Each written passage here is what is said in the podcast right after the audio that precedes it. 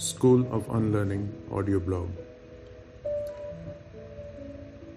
The Inner Science of Disease and Healing, Part 2. Human body is a wonderful creation with its complex workings. It seems physical, but it is capable of connecting with higher consciousness with its cells and tissues. Human's physical body that we see is the last link of creation, the one that can be seen and felt in the physical world. Behind this advanced creation is our energy body or the aura. The energy body is further mounted on the chassis of a causal body, a body that is composed of thoughts and ideas of the Creator. Inside the three bodies sits our soul. On death, we leave behind only the physical body and carry the rest with us. Limiting the discussion to healing, let us understand the role of energy body. There are five energies in the body, namely prana, samana, udana, apana, vyana. These energies have different functions in the body, which they accomplish through the corresponding organs they are attached with. Since our mind is the probe towards the world, it constantly receives stimulus through the use of five senses of eyes, ears, nose, mouth, and skin. It gets affected in good and bad way. Our feelings, emotions, desires, responses, actions, reactions are constantly resonating to the environment we live in. With every event of our life, an impression is left on the energy body. The accumulation of negative impressions on the energy body will eventually throw it out of gear and thus becomes imbalanced. Out of the five energies, whichever is most affected will cause disease in the attached region.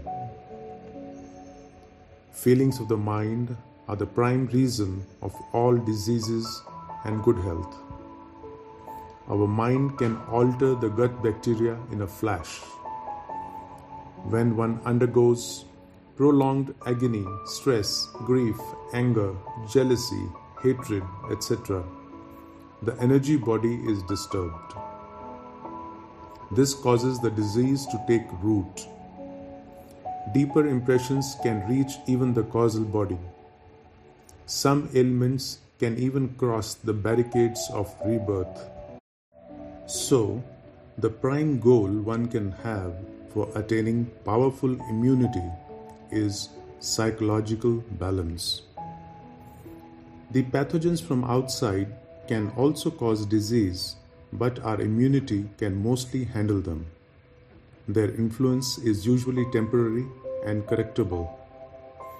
Diseases that can come from within due to psychological pressures can be chronic and harder to handle. Trying to cure them with medicine will only reduce the symptoms but not remove the root cause. Rishi Patanjali said, Yogas Chitta Vritti Nirodha. Yoga is the quietening of the fluctuations in your consciousness or mind. By these four magical words, he has summed up the goal of a human birth. This ever active flux of the mind must be settled not only to raise one's consciousness to the divine, but also for a perfect health. Thus, the adage, a healthy mind in a healthy body. Mind is the best doctor provided you are strong willed and have the belief of curing yourself. Mind works hand in hand with placebo effect. If your belief lies in the modern medicine then it can certainly cure you. If the belief lies in the alternative medicine, then that will cure you. If you think you can cure yourself with meditation, affirmation, and visualization, then also you can be cured. It all depends on your belief system, but the belief must be strong and deep. We are what we eat and what we think. We must be very judicious about what to eat, whom to meet, where to spend your time, how to engage in the world, and how to achieve sanitization of the mind. Our immunity is deeply linked with our belief and right living. Negative feelings, especially fear, can punch holes in the immunity. Stay clear of negative or tamasic influences in life. Remain cheerful. Laugh more often. Be active constructively. Serve others. Spend time with children. Keep a forgive and forget attitude. Exercise regularly and meditate daily. This sums up the mantra for a healthy life using your mind and consciousness. Remember the quote If you do not make time for your wellness, you will be forced to make time for your illness.